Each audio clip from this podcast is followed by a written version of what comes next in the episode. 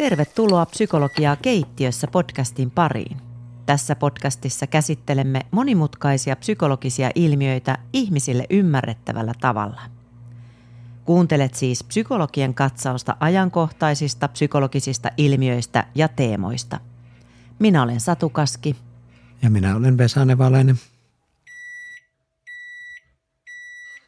Okei, tänään meillä on teemana itse asiassa laiskuus – Mehän kirjoitettiin Vesa silloin se kirja 2020, miksi kannattaa välillä olla tekemättä mitään ja aika ajoin aina nousee pinnalle laiskuusteema. Mitä sä ajattelet siitä? Niin, no siitä on niin iäisyys ja aikaa. Nykyaikanahan kaikki menee vanhaksi. Jos on kaksi kuukautta vanhempaa, niin sitä ei enää lasketa ajankohtaiseksi. Että ehkä meidän pitäisi pöllyttää sitä aihetta, pohtia uudestaan, että onko Ollaanko me samaa mieltä edelleen siitä, onko keksitty jotain uutta? Joo, ja tässä pitäisi nyt muistaa toki, mitä on, on lukenut. Ehkä jotkut kuulijat on lukeneet, jo, lukeneet sen kirjan, että itsehän ei ole siihen sitten palannut silloin, kun se on kirjoitettu. Mutta jos ajattelee laiskuutta, niin edelleen se on hankala sanana. Että kyllä sitä mieluummin niin kuin downshiftaa tai on joutilaana tai vähän niin kuin ottaa rauhallisemmin, kun sanoo, että ihan laiskana täällä olen tai laiskottelen. Aivan, ja toisaalta laiskottelusta on tehty entistä mahdottomampaa ja vaikeampaa. Paljon puhutaan, miten lukiossa jo on niin kuin ihmiset ihan väsyneet ja stressaantuneita, kun niillä on niin paljon töitä ja niin paljon vastuuta ja paineita sitten. Ja ai, että tekisi mieli sanoa, että laiskottelepa nyt vähän kuitenkin, niin olisi elämäsi ehkä helpompaa. Niinpä, ja toisaalta sitten on tämä toinen puoli, että miten korostetaan tämmöisen mindfulness-perinteen kautta sitä, että – elä elämääsi, jota haluat, ole läsnä hetkessä. Ei se, että mm. aikataulusi on täynnä, voit olla vain yhdessä paikassa kerrallaan, jolloin ikään kuin siitä tulee tämä paradoksaalisuus, että apua en pysty. Nyt pitäisi olla vaan tässä läsnä hengittää tässä kohtaa ja oleilla vaan, vaikka teen kuinka tiukkaa asiaa, mutta kun mieleen vaan tunkeutuu ne kaikkia stressaa ja on paljon asioita. Että tässä on aika, tämä on aika mielenkiintoinen itse asiassa, paradoksaalistakin. Mm. Koetko sä sanoa, että meidän pitäisi olla samanlaisia kuin kissat?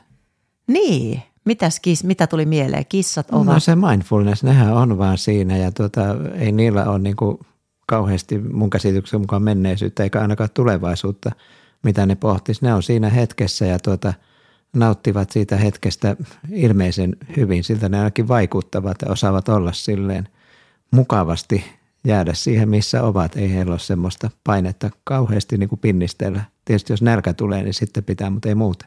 Ja ylipäätään tuli tuosta mieleen, itselläni on koira, niin tavallaan, että, että etupäässä lepään ja sitten kun tulee se, että nyt lähdetään, nyt leikitään, nyt tehdään jotakin. Ja sitten jos tulee semmoinen hetki, että tämä oikeasti stressaa, niin kuin säikähtää tai tulee tällainen, niin mitä eläin tekee? Se ravistelee sen pois.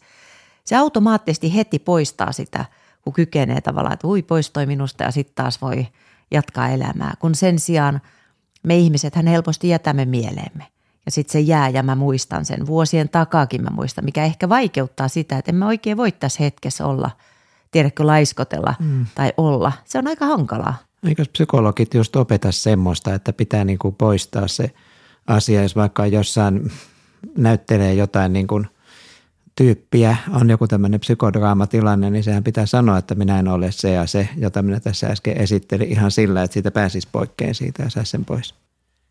Niin totta. Sitäkö me opetetaan? Mm, kyllä, mun mielestä mä oon joskus opettanut sitä. Miten me laiskuudesta päädyttiin heti tähän? Älä nyt, just sama rupesin miettimään, että mitä me oikeastaan ollaan kirjoitettu. Me varmaan määriteltiin jotenkin siellä sitä laiskuutta ja mitä se laiskuus on, mitä se ei ole. Me jotenkin tyypiteltiinkin, että on erilaisia laiskoja ja – miten tulla laiskemmaksi, oppia mestarilta ja toisaalta, jos on liian laiska, niin ehkä sekään ei ole ihan hyvä. Tiettyjä hankaluuksia siitäkin tulee joskus, mutta että lähtökohtahan meillä oli se kuitenkin, että enimmäkseen pikkusen laiskempia voitaisiin olla, niin oltaisiin jotenkin tyytyväisempiä ja ehkä sille hyvinvoivampia. Joo, ja sitten jotenkin tästä tuli mieleen, että kuka sanoo, siis kuka määrittelee sen, että nyt sä oot liian laiska – Eikö etupäästä tuu ulkopuolelta tai sitten sisäistetyt auktoriteetit mieleni sisällä voi sanoa, että nyt sä tuu liikkeelle, nyt, nyt, mm. nyt, nyt. Teepä toi ensin työ, sitten huvi, tämmöiset arvot, asenteet, mielen sisältä tai ulkopuolelta. Niin, no meillä miehillä se on helppoa, kun ensin koulussa se on opettaja ja sitten vanhemmat sanoo ja sitten taas puoliso sanoo sitten aikuisiellä, että nyt oot liian laiska, niin ei ole sille, ei joudu itse ohjaamaan koskaan itseänsä. Joo, tämä olikin mielenkiintoinen, että tästä oli tämmöinen sukupuolitettu näkemys, että, että kuka määrittää, että onko se myös sukupuoleen sidottua, onko se rotuun sidottua, onko se uskontoon sidottua, että mihin sidottua se on. Mutta kyllä siinä joka tapauksessa, mulla on semmoinen, tai nyt rupesin miettimään, että harvoin itse, että kyllähän se on niin kuin minulle sanotaan, että minä en täytä kriteereitä, joita uskoisin, että muut haluaa minun täyttävän. Että nyt mä en ole hyvä tytär, poika tai mm, tyyppi, henkilö. Nyt mä en ole riittävä tähän työhön. Nyt mä en ole riittävän hyvä urheilija, taiteilija, mitä tahansa. Että se tulee vähän niin kuin muilta, mutta totta kai se voi myös sisäistyä, että, hmm, niin, että otan niin. sisälleni tämän hahmon, joka minulle puhuu näin. Tällainen skeematerapeuttisesti ajateltuna, että vaativuus mielen sisällä tai kriitikko mielen sisällä sanoo myös niin. Okei, täytyy joskus tuosta skeemajutusta puhua, kun en mä sitä ihan ole käsittänyt, mutta, mutta joo, ihan mielenkiintoinen näkökanta. Mutta että, mm, oliko, muistaaksä yhtään, millaisia tyyppejä me tyypiteltiin laiskoja ihmisiä, niin onko sulla mitään mielikuvaa, että millaisia no tyyppejä no siis, me löydettiin?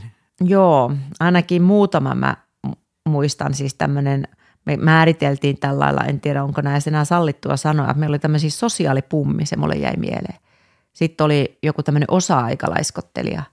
Ja muistaakseni myös mietittiin semmoista, että on niitäkin laiskoja, jotka oikeastaan vähän niin kuin syyttömiä.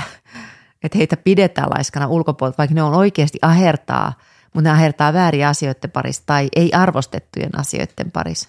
Aivan, että niillä on valtavasti osaamista kaikkeen semmoiseen, millä ei oikeasti maailmassa, nykymaailmassa ole kauheasti siitä hyötyä, niin kuin mä osaan maailman – melkein kaikkien maiden pääkaupungit vieläkin ulkoa. Ja tässä muutama osa mä oon todella hyvä tunnistamaan siis tämmöisiä – musiikkiesityksiä ihan alusta alkaen pikkusestakin äänestä. Tämä oli tämä biisi tämä, mutta ne ei ole kauhean semmoisia hyödyllisiä taitoja sitten. Niin, ja moni voi ne... pitää mua laiskana, kun mä vaan Niinpä. näitä on kuunnellut ja ollut innostunut. Ainakin, jos olet jossain maatalossa töissä voisi pitää tai ei tehtaassakaan pärjää tuolla, mutta tietokilpailussa saattaisi pärjätä joissain kysymyksissä Aivan, hyvinkin. Aivan, mutta mä oon ollut maatalossa ja se oli vähän silleen, mua pidettiin vähän outona kieltämättä, ehkä muistakin syistä, mutta ainakin tästä syystä, mutta että en mä tiedä.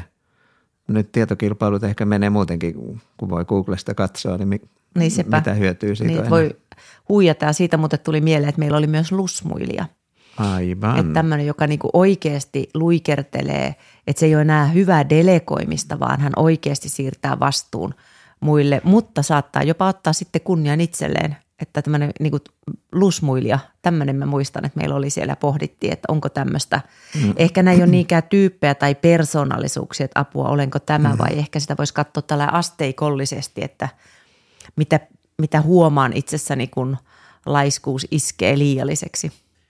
Aivan, ja se on tietysti, kun me lähtökohta oli, että laiskuutta lisää, mutta se on ihan totta, että tämmöinen lusmuilija ei ole tietysti oikein hyvä, joka teetättää niin kuin muilla omat hommansa ja – antaa vastuu omasta elämästään myöskin muille, niin tuota, se ei ole tietysti ihan semmoinen lähtökohtaisesti hyvä, koska siinä tietysti muuteutuu tekemään lusmuilijan työt, mutta eihän se lusmuilija itsekään kasva eikä kehity mihinkään tietenkään, kun se ikinä joudu ottaan kantaa sitä vastuuta siitä elämästään, niin mä en usko, että hänenkään elämä pohjimmiltaan on niin kauhean onnellista ja hyvää kuitenkaan sitten kuin mitä se voisi olla. Niinpä. Ja tästä tulee muuten mieleen, että kenen syy on siis, että on niin kuin tulee laiskaksi. Että ketä tästä voisi syyttää, en tarkoita, että ketään tarvitsisi syyttää, mutta harva nyt syntymästä mm. on. Hallitusta. Hallitusta, Suomen hallitusta. Kyllä. Se voisi olla ihan hyvä, että kyllä nyt joku syyllinen pitäisi tähänkin löytyä.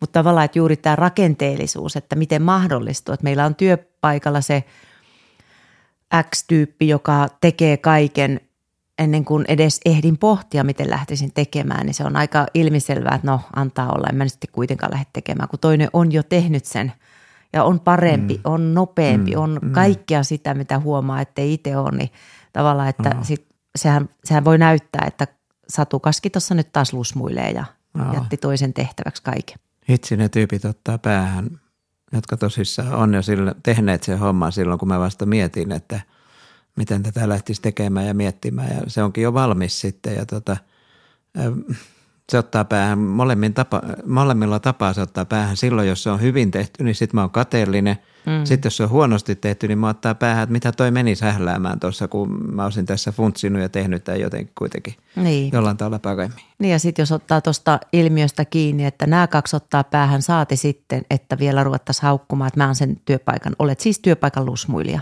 Niin, niin. Se vielä siihen, niin kyllähän niin. tommonen niin kuin, tuntuu epäreilulta, että ark, että minua Aivan. syytetään laiskuudesta, kun en edes ehdi mukaan. Ja sittenhän se sisäistää sen käsityksen ihminen, että alkaa itsekin ajatella, että mä oon se työpaikan lusmuilija sitten ja sitten ainakin käyttäytyy sen mukaisesti sitten, että se on semmoinen itseään vahvistava negatiivinen kehä sitten äkkiä tulee siitä Niinpä. päälle. Että. Joo.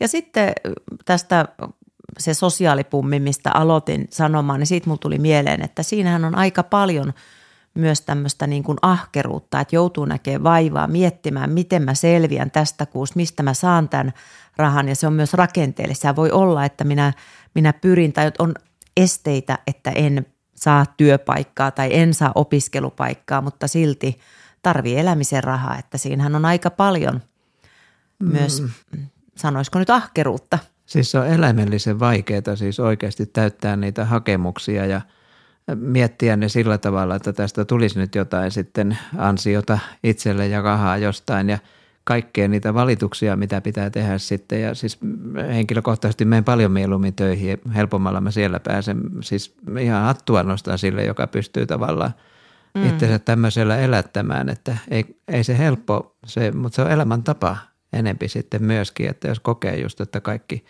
on vähän mua vastaan ja mulla on oikeus saada oma osuuteni, niin sen eteen on ihminen valmis tekemään aika paljon ja näkemään vaivaa. Ja se näyttää taas semmoista, joka menee niin kuin kahdeksasta neljään töihin, niin vaikuttaa, että tämä ihminen on laiska, vaikka mun mielestä se ei kyllä todellakaan ole kauhean laiska. Mm.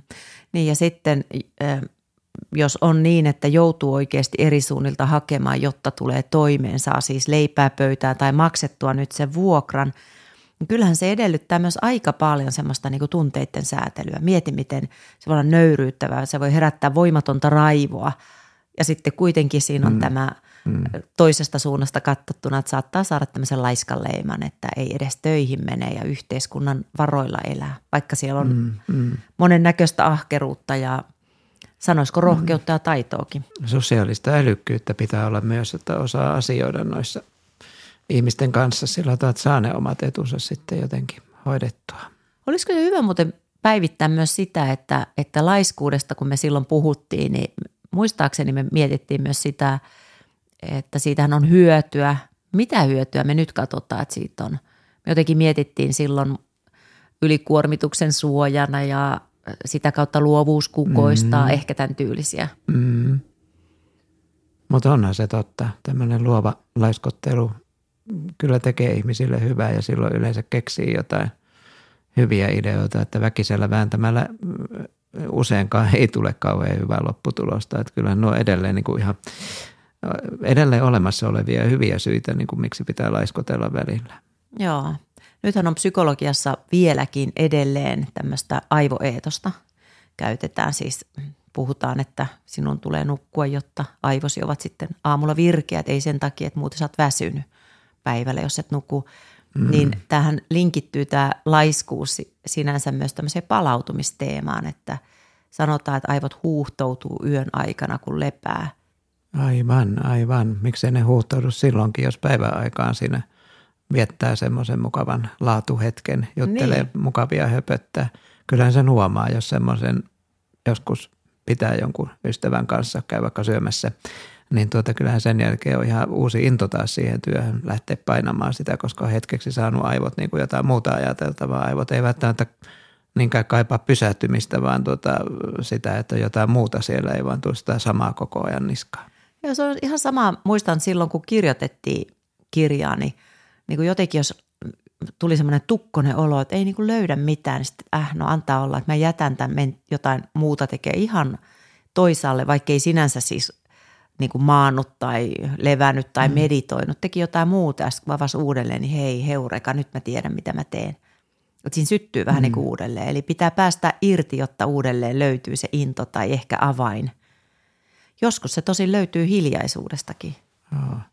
Mä muistan kanssa, että tuota tehdessä niin kuin tuli laiskoteltua kuitenkin sille ihan hyvällä, antoi itselleen luvan laiskotella sitten. Että Joo. Jos mä tästä nyt, nyt kirjoitan, niin saan mä nyt itsekin laiskotella tätä tehdessä ja mun on pakko painaa tätä nyt koko ajan tässä niin kuin hakata menemään. Niin ja jotenkin oliko siinä vähän myös semmoista, että se on niin, kuin niin arvokas aihe, että tästä ei voi hutasten kirjoittaa. Että siihen pitää pysähtyä ja jotenkin antaa sen olla ja miltä se tuntuu ja miten se resonoi.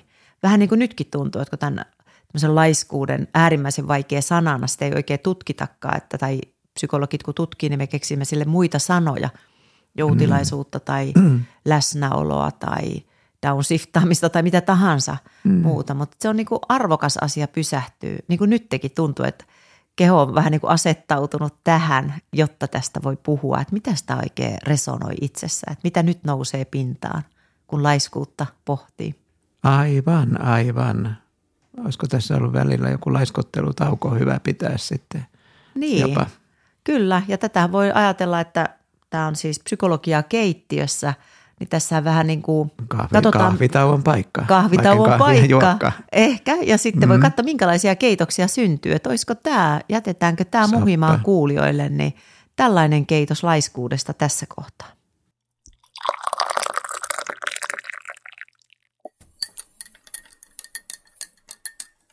No niin, eli psykologia keittiössä jatkuu ja tota, ollaan laiskuutta pohdittu ja mä pohdin nyt sitä, että mikäs, mitä me silloin ajateltiin tai mitä ajatellaan nyt, että miten ihmisestä sitten syntyy, kehittyy, muodostuu laiska? No nyt mentiin kyllä ihan syvällisiin niin. ulottuvuuksiin. Tota, se on luultavasti aika koko semmoinen elämäiän kestävä niin kuin – kuvio kyllä, että en mä usko, että kukaan ihan laiskana syntyy, tai siis kun katsoo lapsia pieniä, niin ne ei vaikuta kauhean laiskoilta, päinvastoin ne menee tuolla tuhatta ja sataa, kun ne se niin kuin nukahtavat jonnekin. Niin tota, sitten alkaa pikkuhiljaa kehittyä semmoista, niin kuin mikä näyttää jotenkin, että onpas tuo vähän laiska, ja sitten aikuisiellä se niin kuin saavuttaa tämmöisen niin kuin kukoistuksensa tämä laiskuus sitten. Mm. Niin ja just sama jäi miettiä tämmöistä pikkutaaperoista, nyt kun näitä suvussa on tämän, näitä pikkutaaperoita, niin kyllähän ne on niin kuin, jokainen omalla tavallaan tutkailee maastoa. Niin kuin, on se sitten sitä, että olen pikkututkimusmatkailija, kiertelejä tai tykkään kehoa käyttää tai näprää jotain pientä, mutta se on kaikki sellaista, mikä lähtee siitä, mikä minua kiinnostaa. Niin mitä siinä tapahtuu? Tuo on mielenkiintoinen kysymys, mm. mitä kautta ikään kuin tämä ei, tämä ei nyt ehkä olekaan ihan ok, että mä jätän tämän tai mm. Niin, siinä tulee ilmeisesti jo just näitä ikäviä kokemuksia, että mm. kokee olevansa jotenkin huono, niin enpä tee tätä, kun mä en kuitenkaan osaa tehdä tätä. Ja tuota, on tämmöisiä käsityksiä, käsityksiä ihmisillä edelleen, että on joku asia, mikä on vaikea ja mitä ei osaa tehdä ja Joo. koulussakin tietää, niin kuin lapset tietää näkemättä jotain opettajaa, että se on semmoinen ja semmoinen opettaja. Että on semmoinen ennakkokäsitys ja sitten kun suhtaudutaan sen mukaan, niin se menee. Ja sitten jos ajatellaan, että matematiikka on vaikeaa, niin kyllä se sitten tuskasta onkin, jos on niin etukäteen jo päättänyt luovuttaa, että mä en tajua tätä, niin ei sitten kuuntelekaan eikä mietikään, vaikka voisikin sen tajuta. Niinpä. Joo, siis nämä uskomukset, nämä on vähän niin kuin faktoja, että – että niin kuin e- en mm. osaa matematiikkaa, niin. niin kyllähän se vaikuttaa hirveästi siihen valintoihin. Tai että tätä en voi oppia. Niin. Eikö tämä tämä Dweck tehnyt tämän tämmöinen niin kuin tästä mielen maastosta, että minkälaisen asenteen ottaa, että onko se niin päin. Ja sitten on vissiin tutkittukin niin kuin pienillä, tai niin kuin lapsilla, että annettu palapelejä, kaikki innoissaan lähtee – tekemään, mutta sitten ne, joilla on tämmöinen kasvun asenne, kun annetaan vaikeampi, ne lähtee kokeilemaan, koska niille on mielessä semmoista muuttumattomuuden asennetta, se on niin kuin mindsettiä, mm. että että hei, lähdetään kokeilemaan, en tiedä vielä, oh, ei onnistunut uudelleen, kun taas toisella, jolla on jo tämmöinen muuttumattomuuden, tätä en osaa, en lähde edes mm. kokeilemaan. Eli ikään kuin mun pitää jo osata sen sijaan, että mä voin lähteä katsomaan ja kokeilemaan, niin tämäkin voi tehdä sen, että en lähde, mikä mm. näyttää ulkopuoliselta, että kovin on laiska tuokin – niin, kaveri. aivan, aivan, aivan. Että ihminen onkin vaan niin kuin tavallaan nuti, nutistettu itse tunto häneltä ja sitten mä ajatellaan, että hän on laiska, että Joo. se on vähän niin kuin ikävä tapa syyttää semmoista Niinpä. ihmistä. Ja sitten tämmöinen ihan niin kuin tavallaan pelkojen kautta, jos katsoo laiskuutta. Mm. Että mä pelkään, mä mokaan mm. tai joudun johonkin häpeän valtaan tai minut nöyryytetään tässä, jos mä lähden nyt näyttäydyn tässä. Niin parempi mennä täällä vaan omia polkuja, vaikka näyttäisi muille millä tavalla. Että en ainakaan mene tonne valojen aivan. keskelle tähdeksi. Aivan, aivan. Se on totta, noin siinä käypi. Mutta miten sitten tämä toinen puoli asiasta sitten, että jos onkin semmoinen tilanne, että haluaisikin olla vähän enempi laiska tai tuntuu siltä tai niin kuin on lääkäri sanonut, että sun pitäisi vähän levätä nyt ja että tuntuu, että sulla on nyt kyllä liian paljon paineita ja pitäisi vähän nyt sitten jotenkin osata levätäkin sitten eikä tu, oikein tunne osaavansa, niin, mm. niin, niin mitäs me sitten, sitten millä tavalla me pystyttäisiin niin kuin lisäämään semmoista positiivista laiskuutta? Ja mä veikkaan, että just tämmöiselle ylisuorittajalle se ei ole kauhean helppoa. Ei ole, ja mulle ei. tuli mieleen nämä ylikuormittuneet, että teen paljon urheilijoiden kanssa töitä, niin ylikuormittuneiden kanssa kun työskentelen, niin, niin kuin tavallaan, että mä jopa suoritan levon – Tiedätkö, että mä, mm. mä suoritan sen, että nyt mä rauhoitun, nyt mä olen tässä ja nyt meditoidaan ja nyt on tehty rentoutus. Ja, että tavallaan että siinä koko ajan, että solut eivät hengitä henkisesti vapaasti missään. Ja toi voi olla tosi vaikea taito ja silti mä oon sitä mieltä. Muistaakseni ajateltiin jopa silloin 2020, kun kirjoitettiin se kirja, että kyllä sitä laiskuutta voi oppia. Muistatko niin, mitä me... Pitääkin oppia sitä laiskuutta.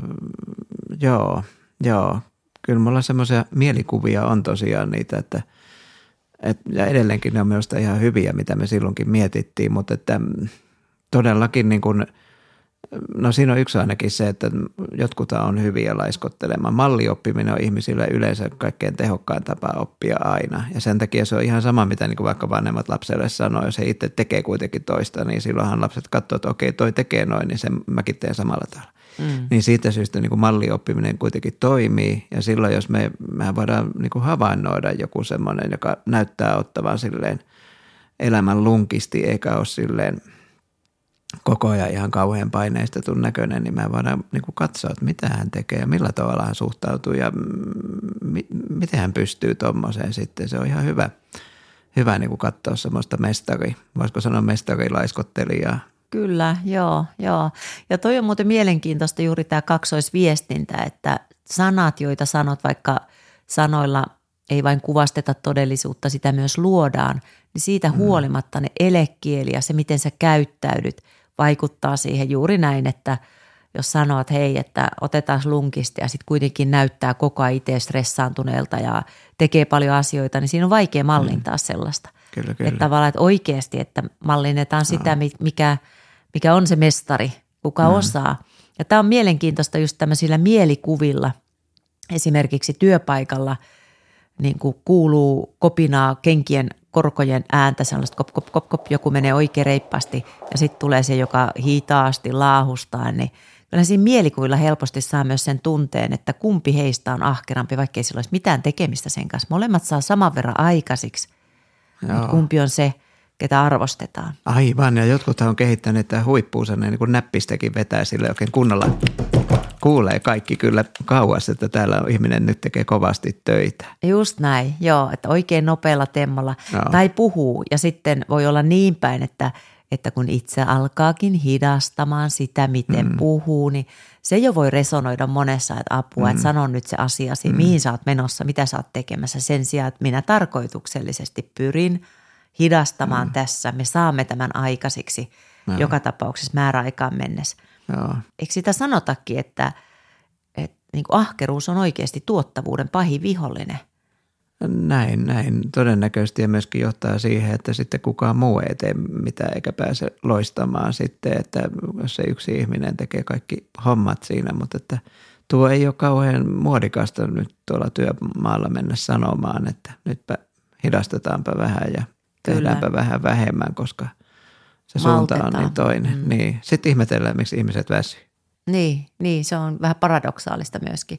Tai tavallaan, että se on ihan luonnollista, ihan luonnollinen psykologinen ilmiö. Totta kai väsyy, vahvimmankin kamelin selkä kyllä taittuu. Mm. Mutta sitten juuri tämän, että miten esimerkiksi kokouksen aloitan niin, että istupa alas ja suunnataan hetkeksi huomioon vaikka hengitykseen, että ihan vaan laskeudutaan tähän. niin se on aika haastavaa. Ja sitten kuitenkin niin kuin tiedämme, että mikä merkitys sillä on, että rauhoitutaan tähän, että annetaan koko kehon mielen siirtyä tähän, missä nyt olen. Ja olen tässä niin pitkään, kun tämä kokous kestää ja sitten vasta siirryn seuraavaan, koska mielihän rupeaa jo virtaamaan seuraavaan ennen kuin varsinainen kokous on päättynyt. Aivan, aivan. Eli hetkessäkin voi olla semmoista, sanoisiko laiskuutta. Joo.